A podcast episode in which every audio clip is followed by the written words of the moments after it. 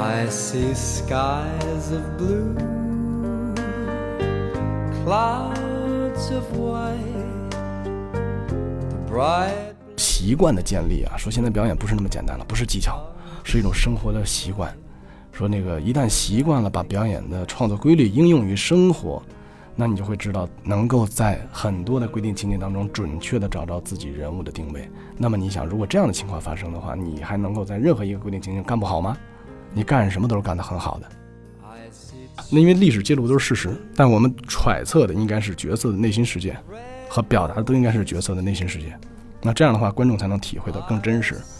这是我觉得艺术创作的重要性。学艺术学什么？齐老师就说了，就是提高审美，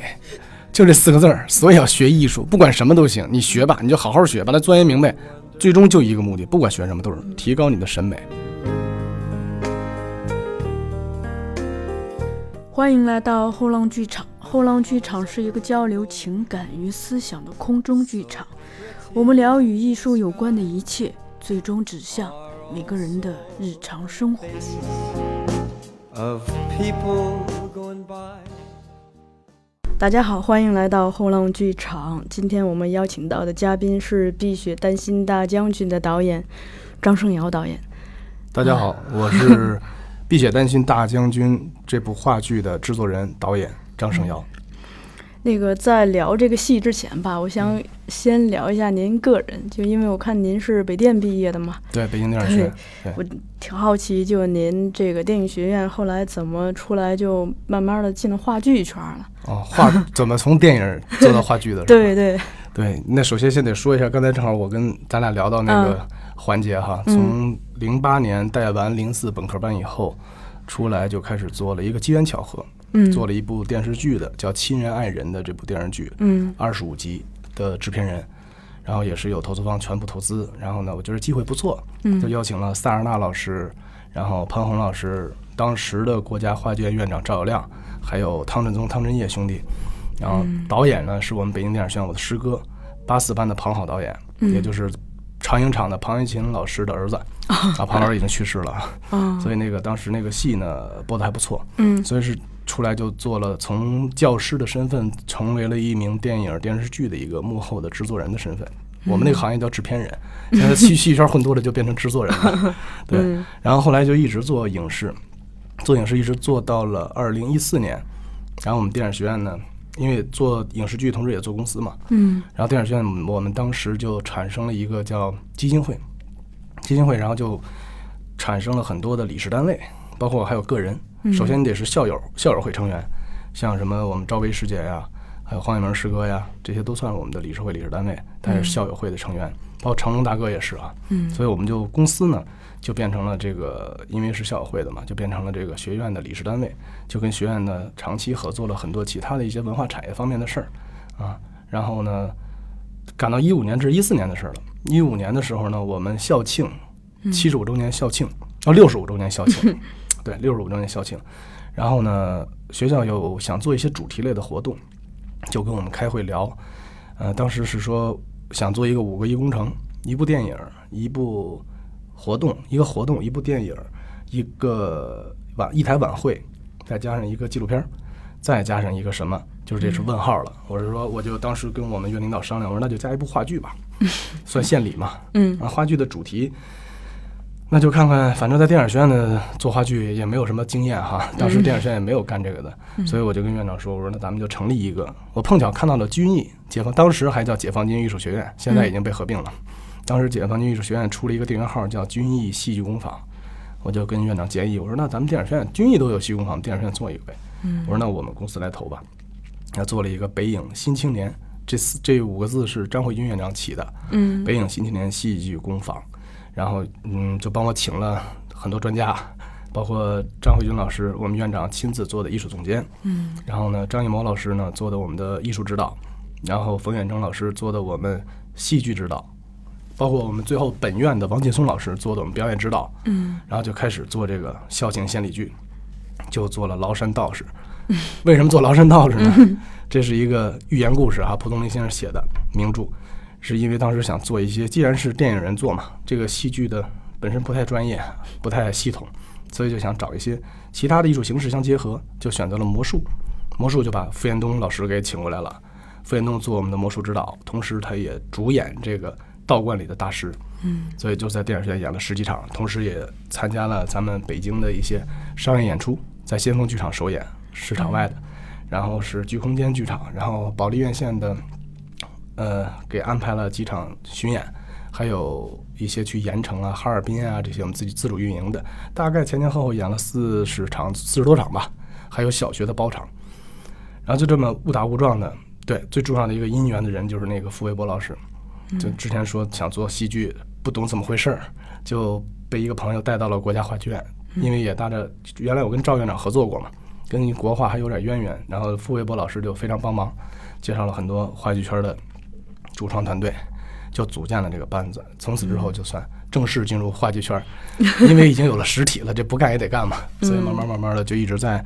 在这个圈子里也在做。啊，等于说公司从此多了一个板块儿，嗯，戏剧板块儿。对，但同时影视也在做，啊，对，一直？一直都没放手嘛，还是在做着。嗯啊，后来还出品了几个网剧、网网络大电影，还参投了一些网剧，现在还在做着电视剧。线铺的很开。对，就这两条腿儿嘛。嗯，嗯外部的艺术形式也就专业性的来说，就这两条腿儿。嗯嗯，我补充一个信息啊，张导演这个是北电二零零零两千级对，啊，本科然班，表演系本科班，对留校任教一段时间，对吧？对，任教了，从零三年开始带班，演完毕业大戏开始带，零三高职、零四高职，一直到零四本，嗯五六个班啊嗯，，工作了五六年。就咱们提到这个身份问题，我有点好奇，说您这个，您看您有教教书的经验，您教的是台词对吧？表演台词，表演台词，然后又导戏，嗯。呃，我听说您还演，啊，对我我我对我去年做了一个北新桥的海演，是拿了北京文化艺术基金，嗯跟我的同班同学李东林，李东林老师是《血色浪漫》那个李奎勇，嗯就我们同班同学，我俩当时上学的时候就有一次双人搭档，嗯只有我们两个人演了一个四十五分钟的小品，叫《地下铁》，当年嗯拿了北京市的大学生高校什么戏剧邀请展的最佳男演员什么的，嗯就这组合就来了一次，所以就创作了一个叫《北新桥海演》的一个戏，拿了北京文化艺术基金一七年的项目。嗯，就包括您自己也做这个制片人和制作人嘛，对对对这么多身份，我有点好奇，就是说，一个是，呃，他们互相之间会不会互相借力？呃，另一个是这个转换对您来说，对你问的特别好，我嗯觉得借力这个事儿肯定是存在的，嗯因为你既然是制制作人，那制作人的身份就包括制片人的身份就不言而喻了吧？从一个项目的源头抓起，嗯对吧？这个点、立项、融资、确认导演、确认演员、嗯确认发行、确认如果戏剧的话就是确认演出运营方，对吧？剧场的合作，嗯对吧？销售，所以你有这个大大权在握，你基本上给自己找一个任何的创作的位置和身份比较方便，就不像演员那么被动，对吧？不管影视剧都是这个道理，嗯是吧？所以这个借力是肯定是 OK 的。嗯，包括我们，你看，再说到一个项目的开发上来说，北京鸟的海演，我们当时还写了，包括《狼人道士》舞台剧，我们写了网络大电影版、嗯。网络剧场版，都写了。就是除了舞台剧，还开发了一些影视 IP，嗯。包括北京桥的海演，我们也写了，就是一个网剧的一个前十集。嗯，但是随着目前的国家政策的广电总局的这个要求，就不能玄幻的东西不能过于嗯改编和制作，所以现在就暂时搁置了。其嗯实我们是想，因为麻花做的很好嘛，当然麻花里边艾伦什么也都是我们师弟嘛，嗯。就他们整个运营的方式也都不错，也是从包括饶晓志，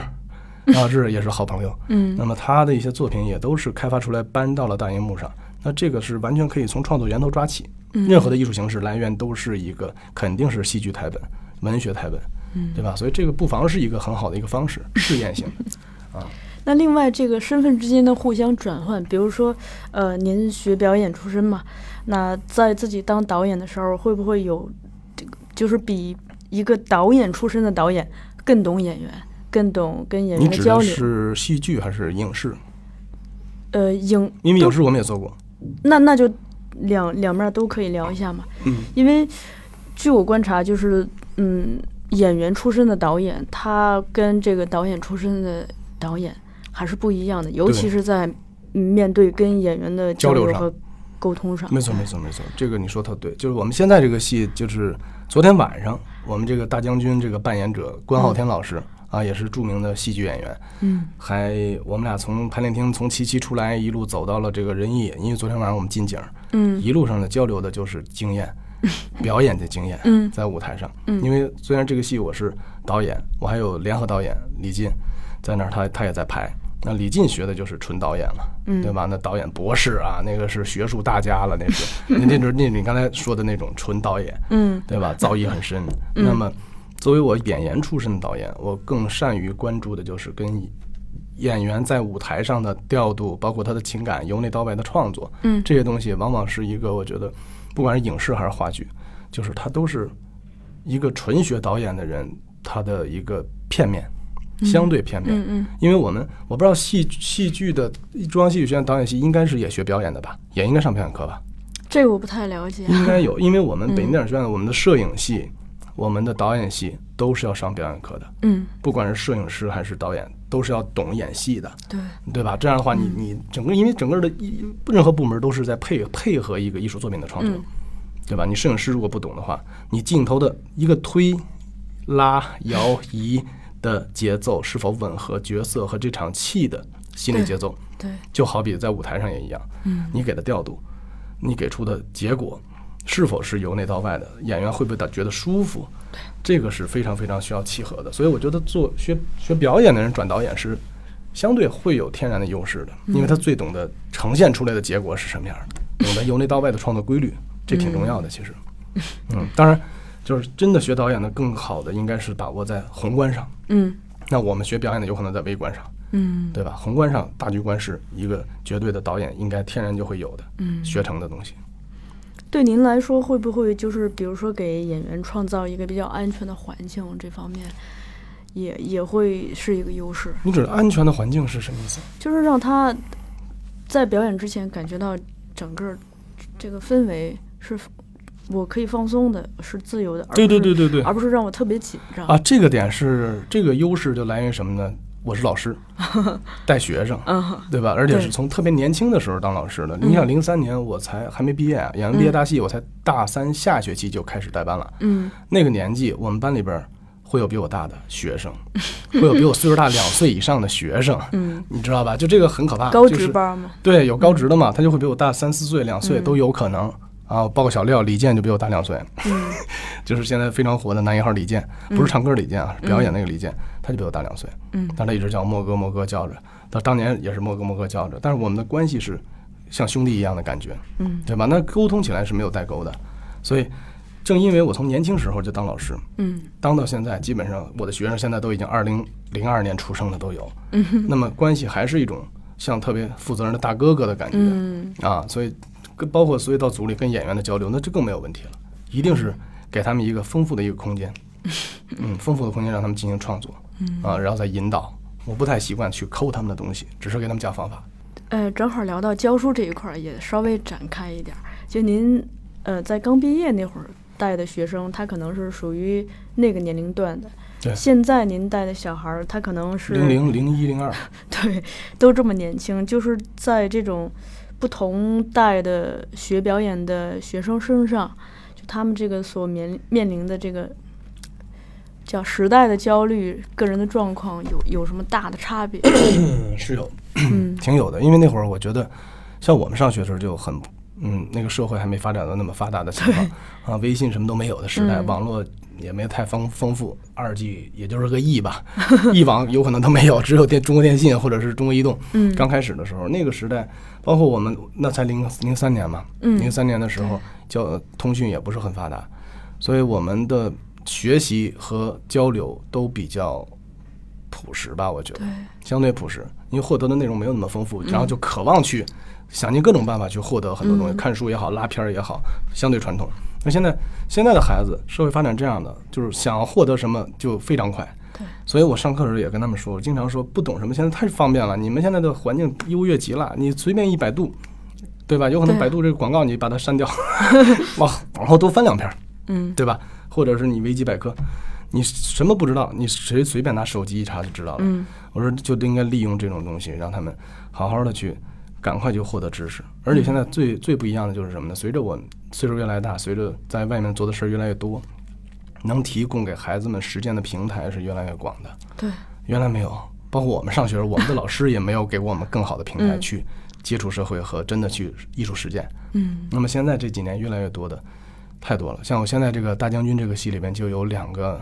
三个演员，嗯都是我们这个大一学刚刚学了一年的嗯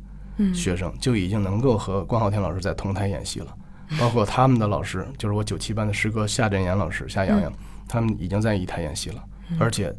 几乎不会掉太大的链子，啊，几乎能完成这个角色的任务。我觉得这就已经很不错了。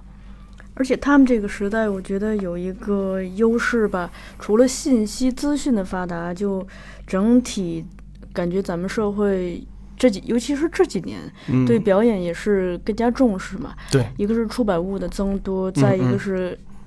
各种工作坊，对 各这种就是在专业院校之外的培训。对就如果说你愿意充电，愿意什么，就对，所以现在我们的特点就是，你刚才说到这儿特别好。我嗯现在为什么他们大一，为什么他们嗯现在这一届一八届大一就能出来演戏，就因为我把外边的工作坊带到学校了。啊，就这当然是每个老师自己的资源了，就是嗯你有没有在这个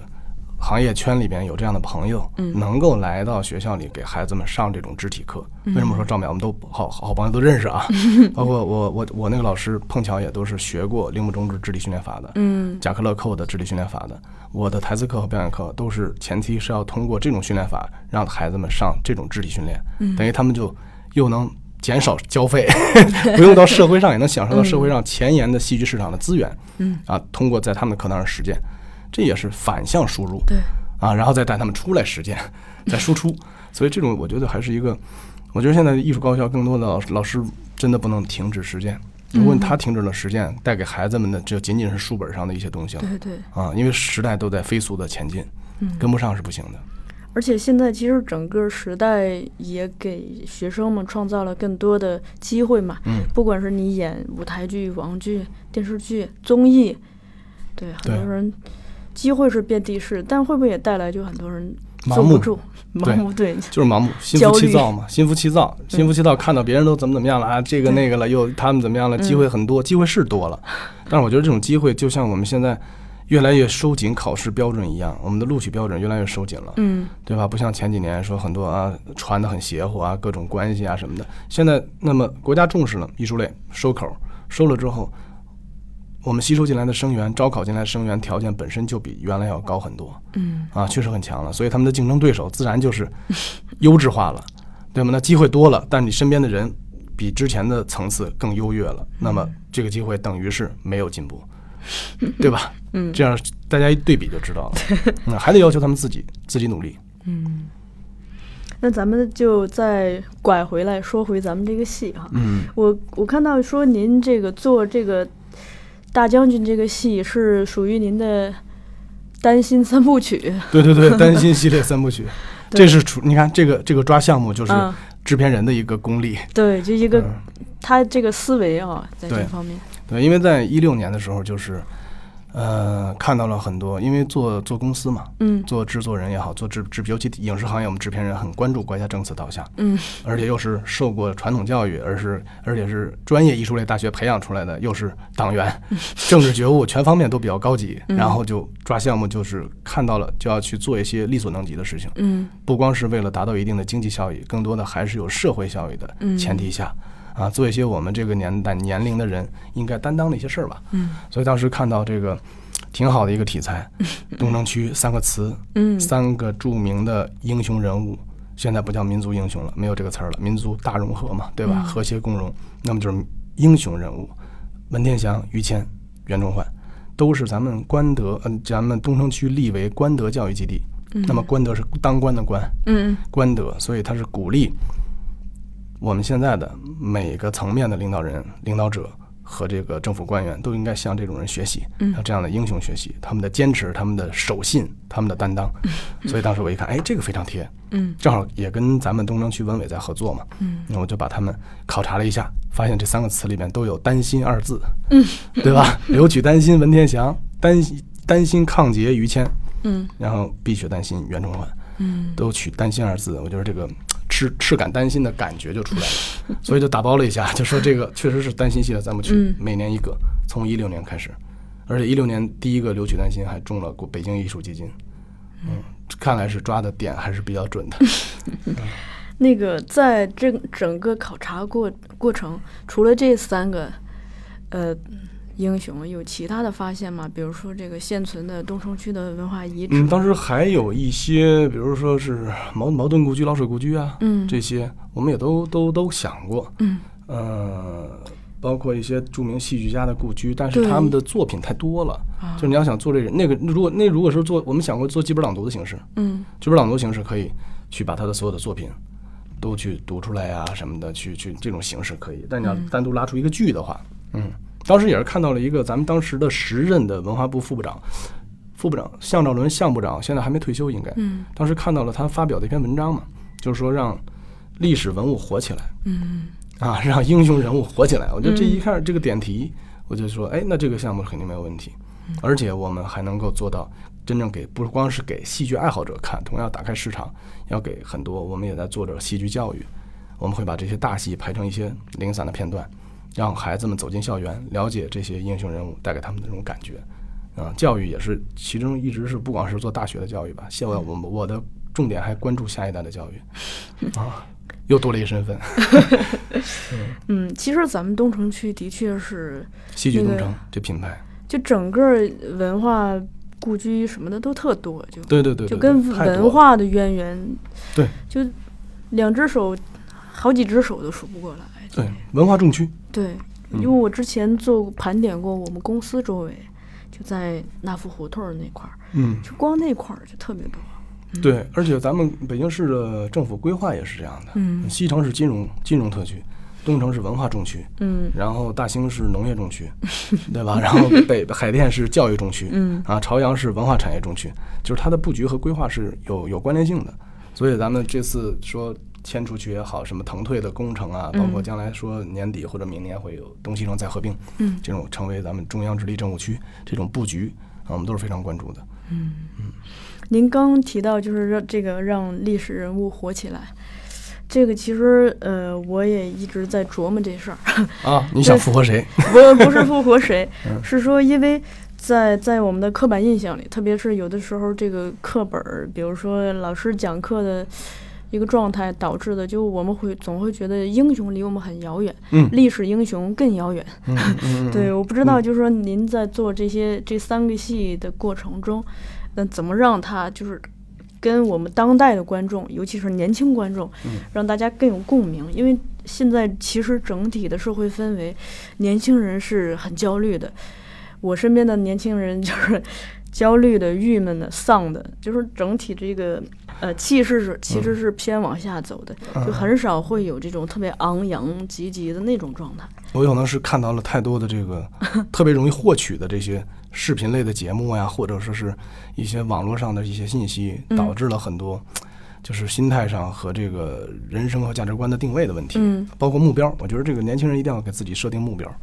对吧？不管是短期目标还是长期目标，还是你的一三五年规划，对吧？这是表演课学来的。不，其实是，其实是你必须得有目标，你否则的话，你就一步一步你就没有动力嘛。嗯，你天天就是蜗居，那那就没有什么意义。但是你刚才说到说做英雄人物，其实我觉得你刚才说那句话有点不太准确。嗯，就是说英雄离我们很远，尤其是古代的英雄更远。嗯，那我觉得英雄就在身边。嗯。真的是分分钟身边全是英雄，比如上次大凉山火灾那些，对吧？救火的战士们、武警战士，那都是英雄啊！身边天天都是。你说一只小狗，小狗掉到掉到井里了，有一个好心人见义勇为下去跳下去了，然后把这小狗救出来，他也是英雄啊，对吧？有的是，身边比比皆是。所以这就是“三人行，必有我师”这个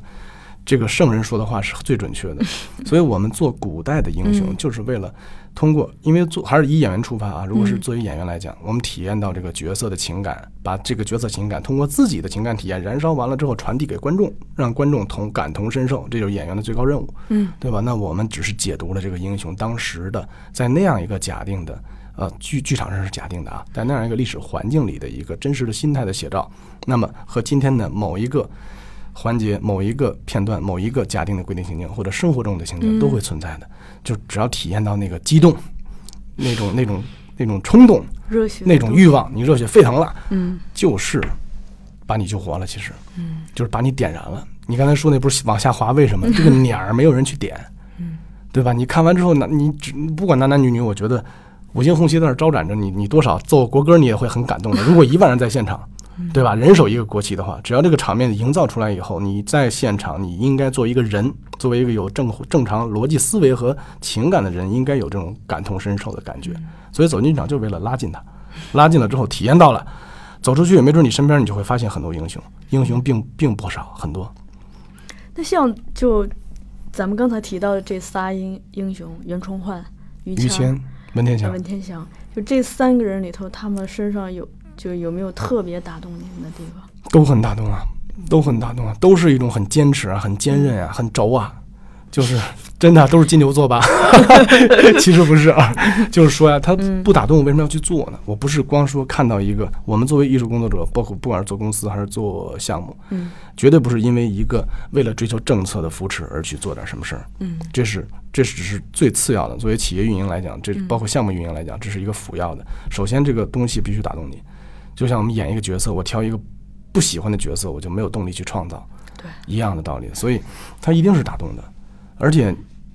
于谦大人和袁崇焕他俩还是同一朝代的，而且袁崇焕还是视于谦大人为自己的表率。嗯就特别崇拜于谦大人，北京保卫战统这个对吧？土木堡之后，北京保卫战怎么怎么样，对吧？特别厉害，也而且明朝是文官制，文官为帅嘛，文官驾驭武将，都都是文官，所以袁崇焕这个他们俩是有很大的共性的。就是于谦，你看于谦于大人的评传，包括看他的书籍，包括听他的评书，你都会觉得这哥们儿怎么那么轴啊？怎么这这怎么一根筋呐、就轴的让你觉得太傻，你都替他惋惜，就同情。但我觉得，当你感触到这种同情的时候，包括袁崇焕的结束，他的这个坚持换来的是凌迟，包括文天祥将军的他他这个坚持，死老死在狱里，最后怎么怎么样，这种坚持，你只要同情了，就能捕捉到人类最基础基础的同情这个点是人类的进化来之后最基础的，我觉得动情的一个点，同情别人，这是最容易建立的，因为你只看到别人的好嘛。就是人不是有句俗话叫“我看不到别人好”嘛，谁都会看不到别人好，就会嫉妒啊，对吧？生气啊，嫉妒。但是当你同情一个人，很很简单，因为你发现他比你差好多，他不管他的结局，还是他现在活的，对吧？还是他吃的、用的、穿的，都比你差好多，你就会同情。这个良知是每个人都会有的，只是你平常感悟不到，对吧？我们建立这种事儿，你轻轻易易的让你感觉到你很同情他，嗯，那你自然自然你心你内心就强大了，然后你才会有更多的责任担当去帮助别人。除了这个坚持，有没有其他方面的性格特质是？他们三个人，如果说可以用一个坚持来表描述这个共性的话，我很好奇，就是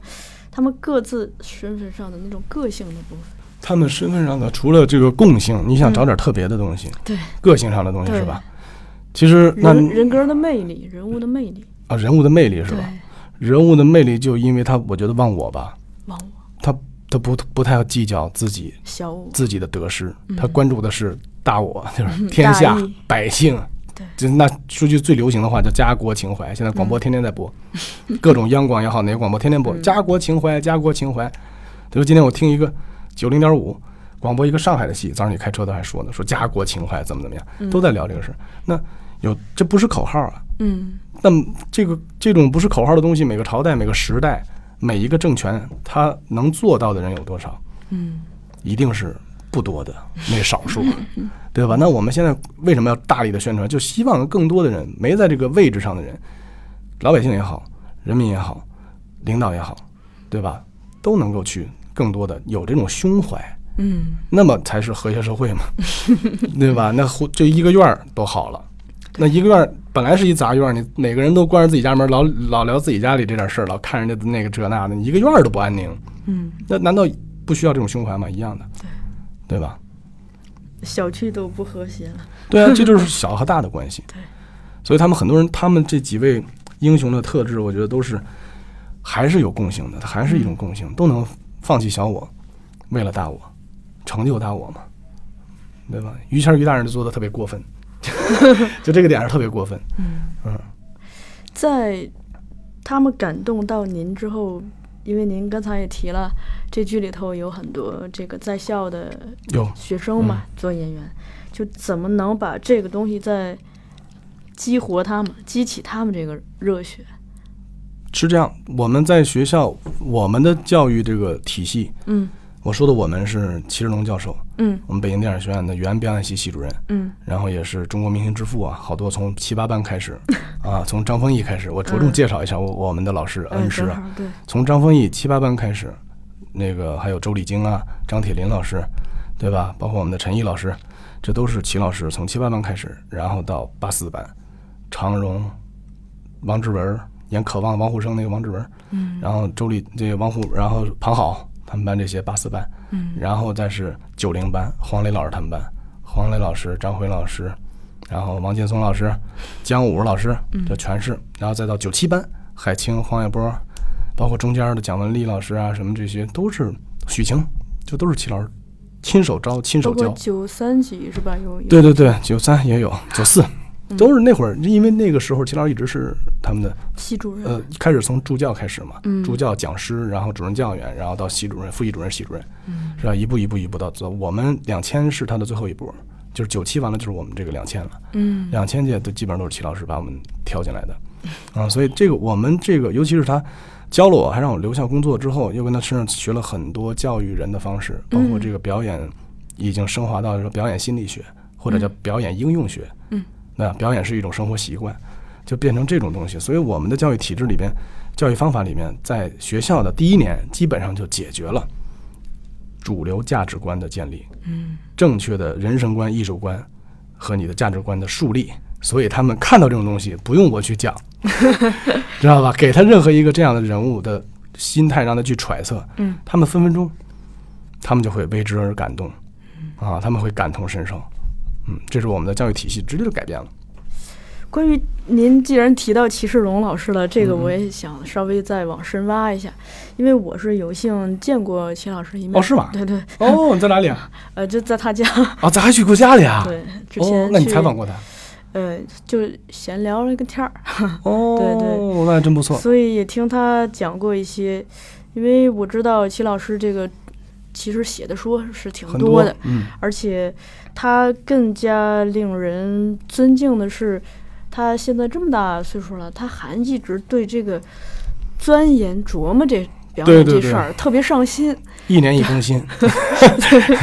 三个月一更新，所有的这个表演理论应用于生活，应用于实践。对，嗯所以想听您就多讲讲他对您的影响。对，我觉得还真是。我觉得我是他青年这一代，就是黄磊老师他们那一波是九零了嘛，嗯九七班，包括我们两千，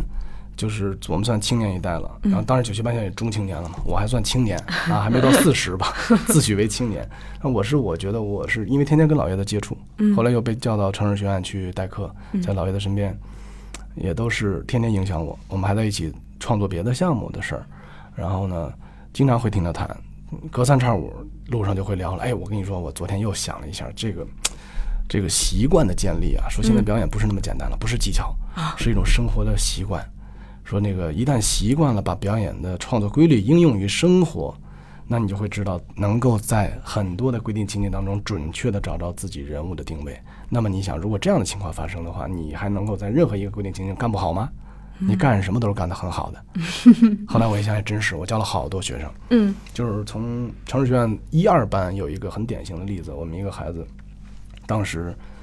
上学的时候，因为城市学院它比较特殊，它不是专业性院校，它是综合类大学。嗯往往我们这个专业起来的孩子招进来的，有可能不是特别一心将来想做演员这个行业的，嗯，就会有这种特殊性。所以他，嗯，有比如有一个怀柔的孩子，是谁的名字我不说了，就是怀柔的孩子呢，一二届的，他在校期间前两年基本上没怎么上台，都是被我逼着上台，啊，但是他很老实，很乖，然后每次上课就是打扫卫生啊什么的这些换景啊、干活啊，永远冲在第一个儿，然后天天认真的在下边听，没怎么缺过课，虽然没上过台，但没怎么缺过课。然后突然等他毕业之后，大概实习的期间，因为那会儿还没有还没有正式离开学校，嗯。回去实习了。突然有天给我发了好长一篇微信，能翻两三页的微信，我吓一跳，从来没交集，你知道吗？就微信我们俩留白的，从大作文。从来不说话，啪发给我，以为出什么事儿了。后来仔细一读，哦，原来是表达了一个说，他妈他们家给他找了一个当地的链家的一个老板，就链家那个店的店长，然后让他去就是实习嘛，就跟着混社会呗，就先接触接触社会，是知道怎么回事儿，就从最基层的宣传单开始，嗯知道吧？就这么一个位置做起，呃，实习了一学期嘛，你想三个月吧，就变成了那个店经理，就变成那个店的经理了，已经。人家那个经理已经就就去别的去区域经理了，就他他就接了那个那那个经理的位置了。三个月，就这个跨度。然后他就很感慨说：“这个为什么呢？是因为他在学校，在我们上课期间学会了为人处事，啊，学会了懂得什么叫规定情境，知道什么叫人物关系，如何处理人物关系，如何去解决矛盾，如何让别人喜欢自己，对吧？如何在瞬间让别人喜欢自己，啊，把这种比如说沏茶倒水的事儿都当成一种习惯了，那你习惯就很开心啊，你不是很被动的，但别人自然你尊重了别人，别人就会尊重你，让别人就会帮助你，帮助你同时你不就长功了吗？你能力自然就起来了，对吧？接人待物说话办事，腿儿勤、脚勤、眼勤，三勤。你说他能三个月干到店长，我一点不吃惊，所以他就感谢我说，在学校虽然没上台，学了都听懂了，但是在生活的舞台上，就运用了，直接就应用了。你这难道不就是表演应用学，嗯。对吧？其实这个挺好的，就这都是秦老师一直跟我灌输了很多思想，嗯，然后我也就是他让表演跟生活更近，对因为他跟我讲的从理论到实践，然后我通过自己的教学，我就突然提炼出来，哎，果然是这么回事儿，就对照上了。嗯。嗯，因为我们都是一直本着他的那个理念去进行跟学生的接触，这教与学的过程嘛，不是双不是单向输出，是反馈的。我们也在长功力，我们当老师的也在长，每个孩子都不一样，嗯，对吧？反馈给我们的信息不一样，所以我们的招儿也越来越多，嗯。而且齐老师好像挺关心表演的心理学的嘛，特别关心。没错，对，你看来是真跟老头儿聊过天儿哈。嗯。可以，对，这个其实心理学不只是表演的，就我觉得心理学懂多一点，在日常的生活中、工作中都非常的实用，它会更有有助于我们学会跟怎怎么样更好的跟别人相处、合作、沟通，没错。也包括跟自己。对对对对对，因为我们表演里边有一个理论叫人物关系嘛，嗯，对，对吧？嗯人物规定情境四要素：时间、地点、人物、事件。那是人物就包括人物性格、人物关系。嗯那么人物关系是什么呢？你一查，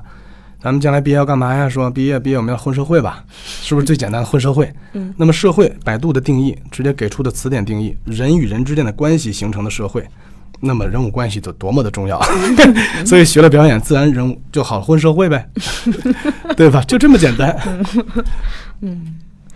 咱们再拉回来聊回这个戏哈，好，因为做历史剧绕不开的一个东西，就是这个史实和故事之间的一个关系。嗯，我不知道您 在这个过程中有没有遇到什么样的挑战？比如说怎么把一个真事儿，有有不是说把一个真事儿怎么样，是一个有原型的人物，让它变成一个舞台上的形象。明白 明白。因为你看，我们如果拿这三部戏来说，嗯我们的锁定的要改编的对象，要去饰演的对象和嗯创作的对象都是史书上的记载，对，不管是正史还是野史，有太多的资料了，嗯对吧？那么网上一查，或者是随便打开喜马拉雅一听，对吧？或者是从哪儿当当买本书，有的是可选择的。那所以这些东西都是已经存在过的历史了，已经是历史了。那么这些历史，如果你想了解，不需要我们看话剧，嗯，你有大把的时间去充分的了解它。但是我们作为我觉得艺术作品，文本是固然重要的，但更重要的，我们这个形式既然是以舞台上戏剧的形式，对吧？而且还是小剧场，嗯还不是镜框式。那么这个戏剧的形式就决定了要让观众走进剧场的时候，最终目的是什么？就是刚才我说的演员的最高任务和我们戏剧创作最高任务，让观众走进剧场看完这个戏，就算他不认识袁崇焕，他不知道于谦，他也不知道文天祥，但他看完你的戏，他为之感动。嗯。嗯，他这种感动没准就那一一下子，你们最后的那块儿哈，中间某一个段落感动了，他觉得哎呦真不容易，哎呦我同情他，他有兴趣走出剧场一刹那，百度一下这仨字儿，这两个字，这我认为才是艺术工作者最重要的，因为这就形成了一种普及，嗯。这就形成了让他们去认真的去考察这些人为什么是这样的，对吧？所以我们在改编的时候，更多的不依靠史实，嗯。就不会把我们只会选择当中的跟我们想表达的主题相靠的情节和事件拿出来，深刻挖掘一下，嗯，然后把形式重新罗列一下，叙事方式重新结构一下，对吧？把人物的内心独白书写出来，啊，那因为历史记录都是事实，但我们揣测的应该是角色的内心世界，和表达的都应该是角色的内心世界。那这样的话，观众才能体会的更真实，这是我觉得艺术创作的重要性。嗯。啊，那咱们这个戏在主题上，您是等于从一开始就找到了这个这个主题来挖，还是说对。在这个过程中是慢慢找的？不，我一基本上我一上来就我我创作的很多东西都是怎么说呢？一上来就定调的，啊，就一上来有可能是，而且我习惯一种倒推的方式定调，就是我想看先要看一个什么结果，嗯。包括这个没准儿这个主题曲要先定下来，然后就是倒推，就是到底是怎么来解读这个故事，先从框架入手，然后结尾是什么样的，然后从 格局的框架如何能走到这个结尾，啊，就比如说现现在袁崇焕这个戏。呃，我当时最感动我的就是，我觉得他和其他的人不同，就是和之前这两位啊，嗯所以一个惨死在狱里，于谦也是被被被杀掉了最后，但是袁崇焕这个杀掉是刑法上是完全不一样的，嗯他是这个凌迟，现在叫凌迟，当时叫叫就跟车裂的那个裂子似的，我们到词里看叫嗯叫裂刑。现在解读是凌迟嘛，凌迟是千刀万剐，但是你你不碰血管你还得活着，对吧？但是正史记录是三千五百多刀，三千五百多刀还得活着，最后才暴毙，对吧？那一刀一刀的这个过程，对吧？那我们就想，那如果人在受这样刑罚的时候，你还活着，你你肯定痛痛到极点了。但是你在死之前，你一定会想很多嗯过往，很多自己放不下的事儿，然后自己的这些经典片段吧，算是。所以就我我所以我这次的创作的定调，我跟李进导演说，我说我就希望看到一个整个的一个刑场行刑的过程。嗯就是从开始他已经多少刀了，到结束暴毙，那中间就一片闪回吧，就跟放电影一样，嗯跨一段一段闪回。那这些闪回就是我们从历史当中选取正确的一些需要表达的他的家庭，对吧？然后他的队友、同事、嗯，上级，今今天都拿现代词儿说嘛，拿现代的词儿，这就是一个嗯职业职业剧了，几乎。对，相对于上司有队友，什么都有，人物关系嘛，组建不同的人物关系，然后揭露不同人物关系，导致出这个角色的到底性格是什么样的，嗯。然后再选了两次关键的事件，嗯。比如大战，把努尔哈赤轰死了，对吧？保卫战，基本上反正是都是为了主题服务的，就是想看到通过这样一形式，让大家感既感觉到说哦。大概了解了哦，他经历这个事儿，他把谁打败了，然后他跟谁谁怎么回事儿，他家庭什么样，然后他现在哦是身为棋子又又不甘于棋子，还要敢担当，他换来了，但我最重要想说的就是他换来这么一个结果，嗯之后，凌迟的最后一句话，他临死之前还说了一句，就是“忠魂不忘守辽东，不改初心”。这个就就已经受了这么大的一个虐待了，对非人性的虐待之后还不忘初心，这个就很打动我，就非常同情我，就是他的勇气哪来的？所以我就特别想把这个段儿展现出来，不是让观众感觉到啊这多惨烈，说现场泼点血，什么不是这个意思。嗯但我觉得他，嗯但是这个过程得让你看到，他是经历这个过程当中，他还在闪回这些事儿，他脑子里想的还是辽东，辽东，辽东。那他要守保家卫国，对吧？他保保境安民，他还在这样，然后最后还说，我就算变成鬼魂了，我还得继续守卫我的辽东。这个这个坚持，这个不是一般的，我觉得比另外两位人物来说，所以我把它放在最后一个，因为它本身有争议，就是他到底是他五年就能从一个科那天我们那舞美设计师说的，张哥说特别好，五年能从一个科级干部干到副国级，他是一个比袁世凯还要聪明的人，那这个定调儿就不是什么好人，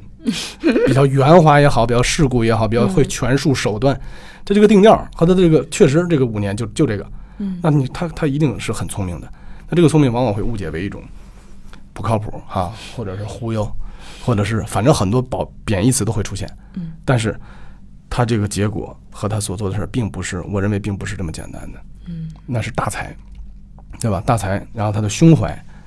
对吧？他是我是想告诉大家，他不不能把它定位为一个贬义。啊，当然会有不同的声音，没关系。任何一个工创作工作者都会产生自己的声音嘛。嗯啊，那大家来评论就好了。啊，金庸先生，反正我是特别喜欢金庸先生对他的那个评传，袁崇焕评传，我是听了好几遍，看了好几遍。我觉得金庸先生的点都很准，所以才有袁承志嘛，才有碧血剑嘛，对吧？金庸先生才会写嘛，也是打动了他嘛。其实嗯打动了很多人，包括他们那个佘老太君，佘佘家的那个守墓人，打动了太多人了。就您提到刚才提到这个舞台呈现这块儿，就他这个闪回的片段有有这次有用这个影像的没有影像没有就是演全全全是演演出来的，全是演员演，因为演员的，我认为现在这这一次请到的演员，关晓天老师功力很不错嗯啊，很成熟。然后我那个九七班的师哥夏振言老师也是非常好的演员啊，也是嗯演了太多的戏了。他两个这个搭档，我觉得是非常好，互相能够给互相绷起来。还有当然还有很多青年演员嗯啊，相对青年演员经验少一点，但是我觉得他们整个的都能够理解这个惊魂之所在，所以我觉得呈现出来是一点不怕的。嗯啊所以我们现场也会有些处理，但是没有记录多媒体，因为我于谦那个戏用了多媒体啊，所以我们第一个戏语言冲幻那个呃不是那那个文天祥那个戏，嗯是请的中国戏剧学院的导演系副教授、副系主任王永庆教授嗯给带的团队，京剧和话剧的融合，所以报的北京文化艺术基金也是跨界融合作品。嗯，是周信芳和文天祥的一个对话。周信芳先生当时是麒麟童嘛，他他抵抗日本鬼子就不唱戏，就只要唱只唱正气歌嘛，就这么一个对时空的对话，有京剧的元素。第二个，我是想把每个戏的形式感都创造的不太一样。于谦那个呢，就比较借助了一些古希腊悲剧的一些视频啊，包括探讨。多媒体在墙上，大家在采访，你怎么看英雄？你怎么看英雄？就不同各抒己见，然后还举了很多国外的例子，古希腊的一些来影射于谦他人的这些过往这些事儿。所以这个戏我就是正好把李进也请过来一起。他既然是强项是传统的话剧，嗯对吧？又是中国咱们中国艺术研究院的话剧研究所，又是罗先生的罗锦林先生的学生，那这个我觉得那就就就好好弄话剧吧，就按照戏剧的结构认真来戏剧，嗯所以就没有任何的声光电多媒体，嗯，就真正是做了一把戏剧。那在这个美学风格上呢，因为您刚才提凌迟这些，的确是，如果它太过写实的话，会让人造成比如说害怕对或者生理不适。对对，怎么样让这种过程更有美感？我们产生了一些就是线条吧，嗯还有一些沙漠，啊，沙漠线条，还有一些呃色系，就是嗯，我们这里边就是有棋子的元素吧，黑白，啊，黑白棋子，因为黑白即阴阳嘛，一黑一白不光棋说到棋子，说到围棋就是阴阳的道理嘛，嗯。呃黑白即阴阳嘛，阴阳这个就是一个正反了，那正反就是对立，所以我们的主演的服装是黑白，啊黑白，然后线条都是比较柔和的，然后再说凌迟的话呢，那白纱用光一打就是红的嘛，啊，啊，就当本来之前还有很多种设计，就是说现场会有一些水彩的东西啊，嗯。每次凌迟这个白纱上就会溅出血来呀、什么之类的。但是又怕王小英老师回头说：“哎，这不是我的想法吗？” 小英老师永远是红的，哇，对吧？我们就这个出现过的不想再用，然后也怕到时候把演员现场控制不好的话，会弄得弄脏啊什么的，反而效果不好。我们还想过宣纸，想用全场都想用宣纸来做整个的搭建什么的，后来太贵了。哎，我一我一个朋友还特意，家里人给我介绍了一个上市公司红星宣纸集团，嗯。本来都聊是去考察一下，赞助一下吧。结果一看，人家那个真的是上市公司，宣纸好贵。嗯。哦，现在的计量尺寸太贵了，用不起，我也不好意思让人赞助，你知道吗？太贵了，用量太多，因为宣纸用完了每场就得废掉，每场就要废掉，因为我们这达到渲染，拿丹心嘛，嗯。丹青不就是墨嘛？嗯。那丹心拿墨点上去，灯光再一打就是红的。嗯。本来是想是书写丹心的这个感觉，后来哎呀，觉得 造价太高了。嗯。嗯，我。这个声音这方面呢，这个戏我我我看到那个小雨给我提供的这个资料说有您重点用了鼓，对，这个鼓，这鼓特别重要，就是声音，因为我们上一个于谦那个戏的声音是全场配的，现场所有的声音都是有一个专业的声音演员啊在那儿，也是非常挺非常有才华，嗯。用了十多种乐器，包括打雷都是哈自己就跟北京人艺后台的那个嘎摔筛子对铁片子 铁咔在那弄，嗯。好多还有很多专业没见过的乐器啊，用了很多全场配下来，很不错。所以这个呢，我们就没搞那么复杂，也是请了一个呃李金老李金导演的这个朋友啊做的这个声效和这个音乐的配比和这些编曲。然后最重要的，在现场的这个鼓呢，它不光是一个声音的一个特点，它的鼓的应用于，比如战场的场景，啊，包括凌迟的场景，包括这个鼓能打出的这个心理节奏，就是能够带入的，因为它会正统的戏剧，而且有大古装，它就会有一种中国传统的东西。那么很多的形式，这个鼓能起到很多控制舞台节奏和演员嗯心理节奏的铺垫，现场也会起到一些配乐、配乐和战场的效果，包括一些 凌迟的效果。都能用得上。这鼓我就是这次用的还是挺不错的，啊，有意外的收获吧。之前没有想那么多，后来一用上之后，觉得哎不一样。这鼓真的就很大的这种帐，就是咱们衙门前摆的鼓，横过来放嗯 啊，就这种大圆鼓，下面有架子，能推着走。嗯，在场上满场飞。等于这个也是中途才想想到的。对对对，之前没想过，没有一上来想过。那天突发奇想想到了，说这个鼓可以正好那个鼓就是我我老婆他们班的，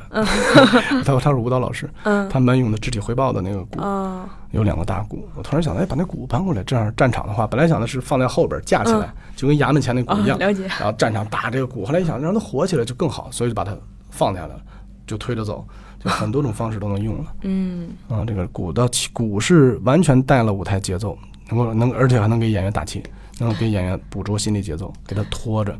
所以打鼓这个人就是我那个大一那孩子，哦那个男生，演了很多个角色，然后黑衣人身份嘛，黑衣人的功能性 啊，他跟鼓是浑然一体的。他你说他是一个刀，他也行，嗯，凌迟的刀也是他，鼓也是他，反正他黑报报信儿什么黑衣人全是他，嗯他这鼓学过吗？没有他现学的。现学的。但他之前在学校有一些智力训练和心理课用到了。嗯，用到了，然后所有鼓点儿什么的，这个倒不是说非打出一个多大的多完整的曲目啊，但是更多的还是要把一些舞台节奏体会到，所以他要求他就是得懂每个角色的心理状态，他得懂每个角色的戏，才能完成这个鼓的作用，对吧？嗯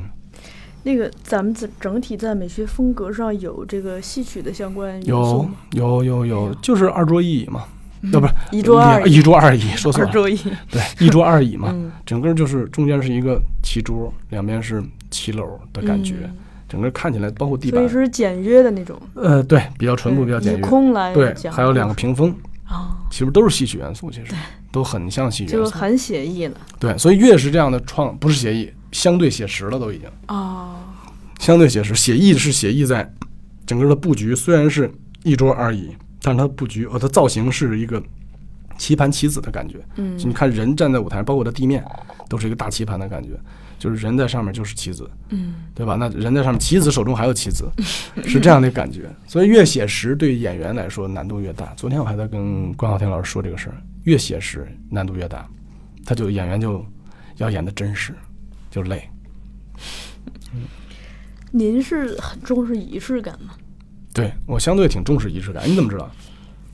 不是聊着聊着有个判断吗？啊，是吗？咦，你判断不错啊，挺准的啊。不是都对都聊这么深了，对对对对对，是我是挺注重仪式感的。嗯对，包括原来的求婚啊，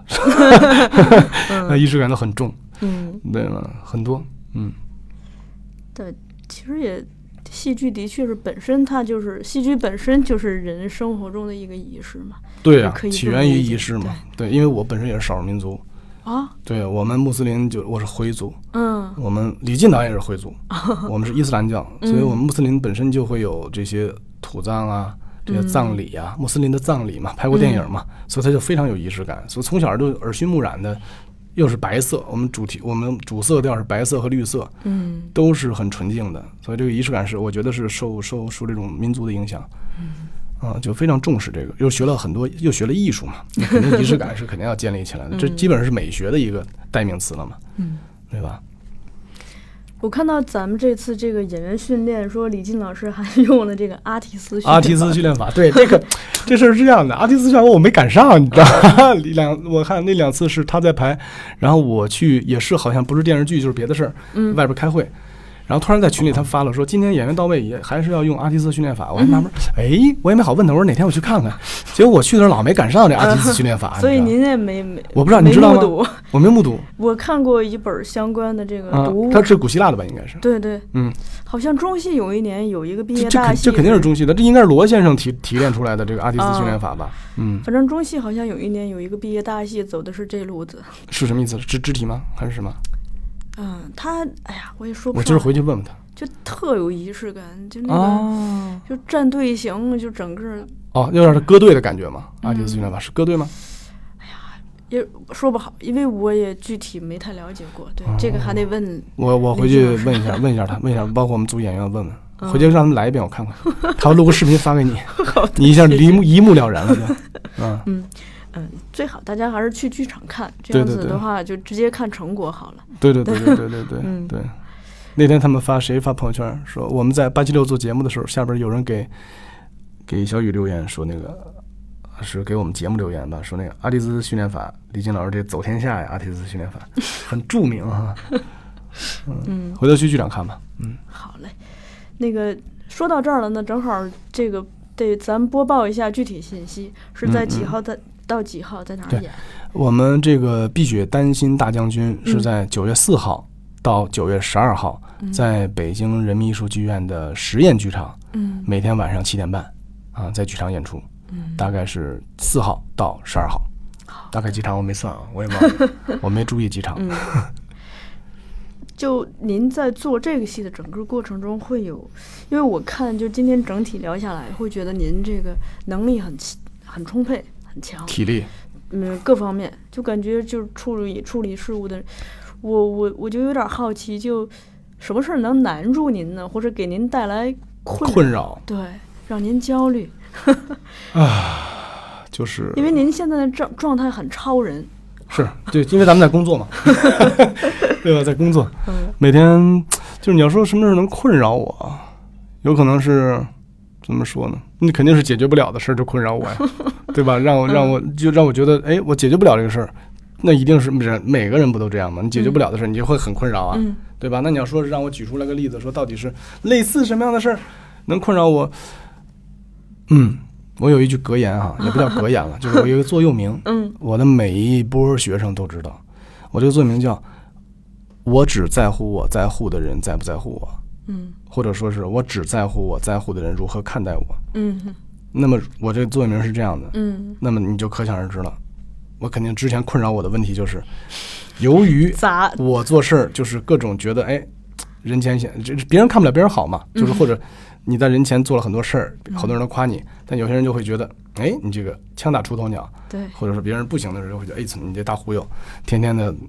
这个那个这个那个不脚踏实地，反正各种声音都会有，一定会有各种杂音嘛，所以杂音多了就困扰嘛。嗯，所以最后我就提炼出这么一句：我只在乎我在乎的人在不在乎我，嗯 对吧？我只在乎我在乎的人如何看待我，人生经验，对吗？要不然你就天天被困扰好了，你天天你那难道你要去解决所有问题吗？嗯你解决不了啊。所以我只在乎齐老师怎么看我啊，对吧？黄磊老师怎么看我啊，嗯对吧？这些跟我至亲的人、家里人，嗯对吧？身边的很多至关重要的人怎么看我？嗯对我有恩的人，帮助过我的人，我做的是否正确？对我关注就关注这点就够了。您跟黄黄磊老师沟通多吗？沟通过啊，我们前两天秦老师过生日还在一起啊，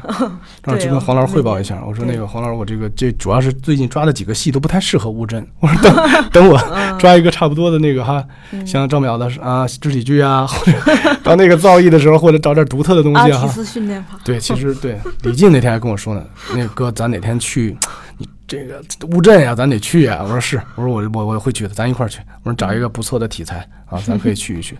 啊，那天刚跟黄老师汇报，就三天以前吧。嗯嗯，刚说完这个事儿，我说看看吧。我说，因为我真的这个东西，你要知道，我们电影学院没有一个毕业生从建院以来吧，干过实体戏剧运营公司的没有。我是接的拉屎独一份儿，这一点都不夸张。你可以就可以问我们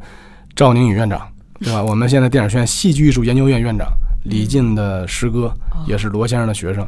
对吧？博博士生呢，也是我们的教授。那么这个造诣高深啊，他之前他都没有在外面做，因为他一直在体制内嘛，在广院当老师，在中戏当老师，然后在电影山当老师，现在都是我们院长了，戏剧艺术研究院。哦就没有，我们电视上我是做了北京新闻戏剧工坊之后，两年以后，一七年我们才成立的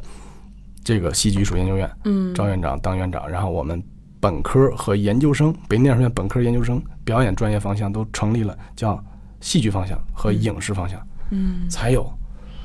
外面外面真的没有一个，就是，所以我觉得我自己很不专业，嗯真的很不专业，所以我每次都特别希望，包括我跟邵泽辉合作啊，嗯对吧？我特别希望找专业的人，因为我不懂，我想每个项目都拉进来。你看，找王永庆教授合作啊，对吧？因为你们专业嘛，你们都是搞戏曲、搞舞台的，对吧？搞戏剧的。那这次找李进进来，对吧？我每一次都在我基本上每个项目里都会有专业的，包括用的团队都是中戏啊、灯光、舞美啊，慢慢学吧，慢慢学。嗯嗯，所以我老说我不是一个啊艺术作品的导演，我更多的像一个项目的导演。嗯，齐老师这生日是大家年年聚吗？每年，这是九七班我的师哥师姐，包括九零班黄磊老师他们这传承下来的。哦，那天又算数了，好像已经是又是二十多年了吧？每年没落过，嗯，每年没落，我也很荣幸能够，他们每年还能去，嗯，你们每次这种聚会会会聊什么？吗？就聊当年嘛。当年。你看那个黄磊老师就聊他们上学跟齐老师那个当年，又又回到当年，对对对对对，因为同学不会聊，当下吗？因？为主体都是我们九七班的师哥师姐，嗯。因为是他们是黄磊老师和这个他带的班嘛，嗯。九七班，所以主体都是这些人。那么在一块儿就聊上学的过往嘛，然后再传承到我这儿，顶多因为我是我们班跟这个九七班的师哥师姐关系最好的，嗯因为跟齐老师比较近，黄磊老师也很很相对比较近，然后就跟师哥师姐关系很好，所以。嗯还会聊点插曲打会的事儿啊，嗯聊点说，哎，你忙什么呢？就是合作点什么呀？就会有这些，但是仅仅是开心是最重要的。啊，啊，老爷子开心，我们都开心；老爷子健康，我们也都健康。现在就是这种场合，齐老师会不会再拉着你们一起讨论 讨论？会讲，会讲，会讲，会讲。倒不是，他不是刻意的去讲表演问题，嗯，就是稍带着，但是没准碰到一个什么问题，哎，马上就就认真了，就开始了，就是聊了，就是因为他你这个。日常在思考这些事。对对对对对，他马上就会跟你说，哎，你这个这么想不对啊，怎么怎么样的，你应该怎么怎么业的，就经常会讨论，尤其他跟黄磊老师经常会争论，经常会争论。嗯，嗯，好，咱们那个刚好聊了快一个小时，我问您最后一个一小时了哈。问对，嗯，咱们这个整整体比较顺畅，对，好像才过十分钟。对，感觉也不用怎么剪这期节目，可以可以，我觉得一一一帧都不用剪。一气呵成。对对，最后一问题，啊，就因为我看您这个整体创作，一直对历史历史类的故事很感兴趣。对，对，这是这是您个人的一个好恶吧，啊，对。还真是您是什么时候就是会为什么会对历史这么着迷？从小从小，从小就是对历史特别着迷，因为好像小学的时候几年级啊，二三年级吧，就把《三国演义》连环画都看完了，然后我妈又看《红楼梦》连环画，还有什么薛刚反唐什么，全是连环画。现在还有呢，一整套《三国演义》，估计能卖四五千块钱吧。现在就是就那个最时代早最早的最早，嗯我拿地摊书市原来看过，我这我上大学大几的时候拿地摊书市，我说这能卖多少钱？然后说哎这挺好啊，两千四卖吗？我说这两千四不卖不卖不卖，又抱回去了。然后反正就从小我妈爱看书，嗯我母亲这个书就很多，各种二月河的什么帝王平传呀，我们家书柜全是书，嗯知道吧？然后我有些我还不爱看，然后但但是受这个影响，但是我就对战国史特别感兴趣，就是从三国开始嘛，嗯然后水浒都差点意思，就是战国史，我喜欢战国那个运筹帷幄的那个劲儿。然后这个这个英雄辈出的时代哈哦，从小有这种英雄的情节，有点这情节，然后包括日本战国史，我也非常特别喜欢，非常熟读日本战国史，熟读日本人物哦，啊。我们班当时有一留学生，我们班同学前田智慧，现在在东京电视台。他上学的时候，他教我日语，嗯我给他讲日本战国史，就是他他中文很好啊，嗯所以他教我日语，我给他普及日本战国史，他都不知道啊。幕府时代啊，德川家康啊，什么武田信玄这些大名，从足利时代开始就怎么怎么幕府是怎么怎么回事儿，嗯对吧？他他桃嗯安土桃山时代啊，什么地理九州啊，什么日本都都全明白，所以这块儿也是一个一个情节。我对历史是偏好，嗯有点偏好，但没那么真的说去每一个段落都那么研究，因为这往往是你你你你学术界的都是你研究哪一段儿，你就是那一段儿，对吧往事？能扎，但咱我咱没那功夫去深挖，但是呢，就想通一点，嗯还是建立在对这些，首先建立在对每一个历史人物的喜欢上。嗯才会对值得去考察这段历史的过往。首先，这个角色得吸引我，嗯对吧？我觉得这是一个魂，比如赵云，那所以你喜欢三国，对吧？所以说 再说说谁，我喜欢，因为喜欢谁才会去读他，哦对吧？你日本战国也一样，我说那武士武将很帅呀、上杉谦信多帅呀、对吧？武田信玄军神呀、你你都得喜欢，你才会，甚至我带到作品里。嗯我北京腔那海眼那龙王的造型，买的都是头盔，都是按照武田信玄的那个造型走，嗯，所以挺好的。那您说像就是您刚才提到的这几个日本的这个您喜欢的人，就他们身上这种劲儿，跟您觉得跟咱们中国这边的英雄有没有这个本质上的就能感觉到还是有民族差异的？有，肯定是有的，因为但是他们其实，嗯，怎么说呢？战国时代，哎，英雄他们的手段，包括因为他们学的也都是读的《孙子兵法》，对吧？嗯那武田信玄作为军神，日本的一代战国军神，他的最高的这个四个座右铭“风林火山”这个词儿来来源不就来源于我们的《孙子兵法》吗？嗯对不对？疾如风，行如林，徐如林，那那个侵略如火，不动如山，风林火山，这四个字儿，就是这不是日本文化，这是我们孙子兵法，好吧，对吧？所以他完全学的是我们那一套。他因为他的时代是在我们明朝明朝的时代了，对吧？一五几几年开始的战国时代，一五六二年还是一五几几年开始日本战国，对吧？他已经很晚了，所以我觉得跟我们的他他就是我们的后唐时代、晚晚唐时代嘛，他学的，嗯，没有什么更多的呃偏差。因为我觉得我对，其实你说我是喜欢战国战的历史啊，更不如说我是比较偏好东方文化。嗯，就是东方文化这个味道，因为喜欢日本，也不是说因为喜爱研究他们国家的人日风土人情、人文情怀，不是这意思，是那个文化的范儿，因为它传承下来的是我们汉唐的文化，对吧？然后现在保护的非常好，包括唐朝也是，那个那个韩国也是，韩国传承我们明朝的，现在官服的不都那样吗？对吧？所以他拿到的都是我们的，所以我的东方文化是比较让我觉得很神奇，嗯嗯，很厉害，比西方西方我就没什么感觉。实话实说啊，就走访一大圈了，各国也看了，我觉得没什么感觉。西方的，这个还真是我自己有同感。是吧？对，因为你觉得是不不一样的，你人种首先不一样，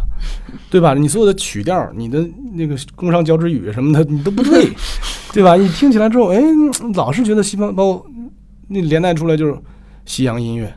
对吧？没有什么感觉啊。但你说同样是小提琴，为什么日本的叶家赖太郎拉出来的我就特喜欢呢？因为它它结合的是自己的东方韵味的、东方的这种旋律的架构，它肯定不一样，对吧？你纯西式的什么歌剧啊什么的，反正我是一点没有太多的共鸣，只能说没有太多的共鸣。因为就是您刚提到这个，您用了范儿以及这个东方美学对对对这两个词儿，对，其实这个东西也是我近几年就是很很关心，也很想就是继续的就看到越来越多的作品在探讨这个事情。因为我我比较关心一个事情是，就一个是我很好奇，就说我们是中国人，我们的什么气质，什么精神气质是是它是是我们独特的，就跟嗯别人不一样的，这个东西在哪里？中国人，对，你说是当下的中国人，还是说我们五千年华夏民族的这个中国人吗？从从那儿流流下来，流到这儿的，就什么东西是我们这个国家和民族就跟人别人别的国家不太一样的那个精气神儿，就说白了就精气神儿嘛，或者是这个嗯他这个整个的一个生存之道，他的他的活的那个方式，生活的方式，我觉得是这个问题吧，就比较会产生很多声音了。就是真的，因为我觉得中国从近现代史开始，就是因为一路破败、嗯。颠沛流离、被欺辱啊什么的，已经把我们的根深蒂固的真正的传统的文化和自自信的这种力量和精神支柱给打碎了。嗯。就是由于近中国近现代史，一八四零年到到现在，就是这几年，就是从建国以后才慢慢恢复，就直到习大大这一届才提出来说复兴，对吧？复兴中中华民族，这个复兴啊，这个这个词儿能提到复兴两个字，就觉得到时候了。那你想，一晃七十年，才开始终于敢喊复兴了。那这个漫长啊，因为之前经历了那么多年的百好几百年的这个一个欺压和凌辱，我觉得这已经嗯被别人接接走了。其实，被日本、韩国，真的包括台湾，这个虽然它不是国，但是他们是我们我们的一部分，它它它继承的很好。嗯因为我觉得刚才你说的，真正中华民族最好的什么礼仪之邦嘛，嗯，对吧？这个礼仪建立在什么基础上？文明，如果没有文明，就没有礼仪。文明是什么？文明就是素质，对吧？那我们的国民素质在传统从炎黄开始，这个素质就够的，就是有的，它不是荒蛮的，它一定是，它不像北欧，对吧？那会儿的那个维京海盗那种时代，他们是野蛮的，我们是文明的。对吧？这种是从从中国自自古至今就开始流传下来的，所以这个文明是一定存在的。还有就是守信，对，对吧？这个文明和守信就是礼仪和守信吧，礼仪和守信真的是我觉得是中华民族非常很传统的一个两大支柱。现在我觉得嗯被日本传习的不错 啊，实话实说，嗯。对吧？因为他他没有被干扰，嗯，它没有太多的被干扰。您像您提到这个礼仪跟守信，它其实是人与人之间的关系嘛。对，因为像我，比如说在读王阳明或者曾国藩的东西的时候，嗯嗯嗯你会觉得他们除了在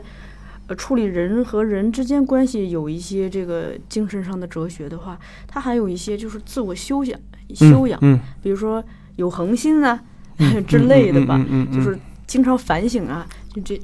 这这种东西。另一个是您提到东方美学嘛，我也是一直，就是现在咱们整体其实至少，比如说走在街上，这个整体视觉上其实是自己个性的东西是不太多的，对，不管是没有个性，对，所以就一直不够嘛。一直对这些东西很好奇。但但你你比如说，我们去京都走一圈儿，对对，就它那个那个城市的特色就很很鲜明。嗯，所以这个我我觉得，接下来咱们目前已经发展到这个国家领导人已经很重视这个文化输出，包括嗯文化自信，这些都已经非常重视了。我觉得随着这个自信越来越提倡，然后呢，我觉得官宣的尺度会越来越打开的，我们会出现个性的这个代表中华中华民族特色的很多的，甚至图腾啊，甚至变形的文化什么都可以出来的。因为一旦有了自信，创造就是第二步的。第一步首先得有自信，否则就不会有创造，对吧？如果一个孩子连自信都没有，你创造不出来东西，嗯，对吧？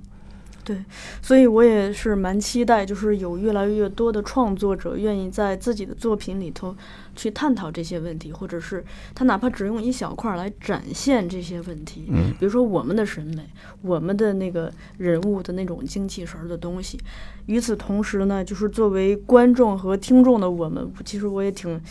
就挺期待，就看到越来越多的人，他在自我的这种生活，就是我是我呀，我这个个性，就是一个是我的哲学嘛，我的精气神儿，我的魂；另一个是我个人的审美上，对，我是有我自己的独特的东西的。特别对。学艺术学什么？齐少就说了，就是提高审美，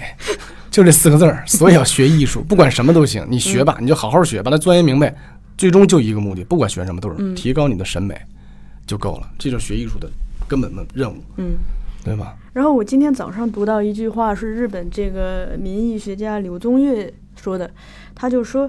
嗯，其实一个审美本身，它有的时候，他说白了，再往抽象点说，它是一种秩序，而这个秩序的背后是社会，所以有的时候，比如说我们从我们从提高审美，其实它背后有一个目的是我们救这个社会，我们